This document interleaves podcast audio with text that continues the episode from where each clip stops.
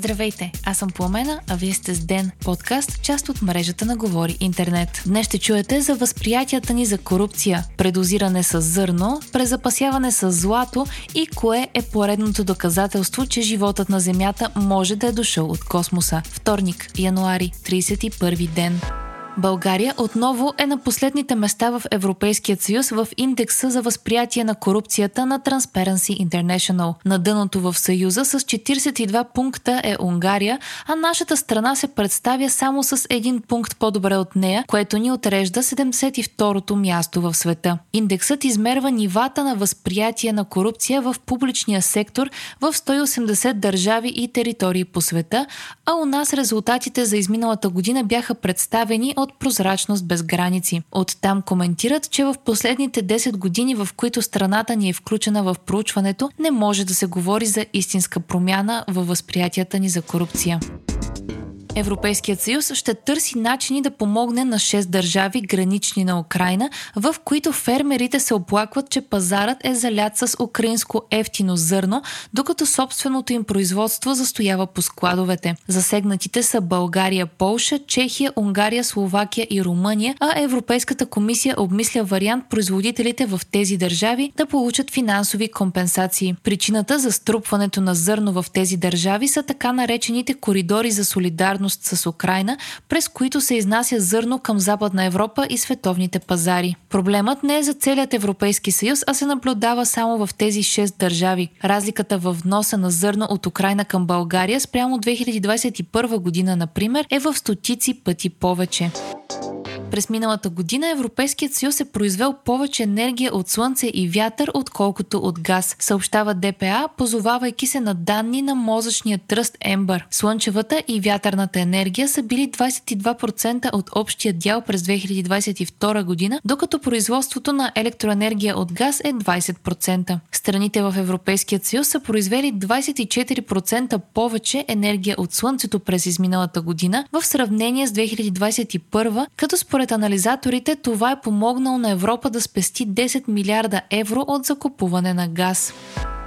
Според Институтът за изследване на войната ISW, британското военно разузнаване, украински и руски източници, Русия готви ново настъпление в Украина. Великобритания смята, че то ще бъде в Донецка област. Според военни експерти, цитирани от Reuters, Москва е решена да напредне колкото може в предстоящите месеци преди Киев да получи стотици нови танкове и бронирани автомобили, обещани от Запада. Новите оръжия биха позволили на Украина да направи контратака и да си вземе окупираните от Русия територии.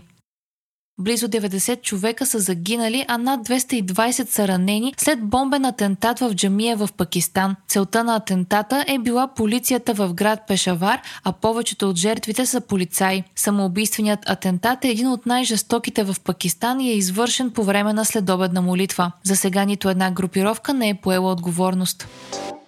Централните банки са купили рекордно количество злато през изминалата година. Над 1130 тона злато са добавили в резервите си през 2022 година централните банки по света, като това е рекордно количество от 1967 година, съобщи Световният съвет по златото. Данните показват, че е настъпила промяна спрямо на гласите към златото в сравнение с тези през 90-те години на миналия век и първите две десетилетия на 21 век. След кризата кризата през 2008 година европейските банки са преустановили продажбата на злато, а много развиващи се економики като Русия, Турция и Индия са закупили злато. Очаква се златото да запази стоеността си дори по време на кризи, а за разлика от различните валути, то не зависи от правителствата по света. Това са част от причините централните банки да го харесват толкова в момента. Всички нуклеотидни бази на ДНК и РНК са били открити в метеорити, съобщават учени в списанието Nature Communications. Откритието е поредното доказателство за теорията, че животът на Земята е дошъл от космоса. Всички пет бази, които складират информация в ДНК и РНК, са били открити в камъни с извънземен происход, които са паднали на планетата ни през последните 100 години. Тези нуклеотидни бази се съединяват с захари и фосфати, за да сформират генетичният код на живота на Земята. Все още не се знае дали всички тези съставки са дошли тук от космоса, но настоящото откритие накланя везните в тази посока.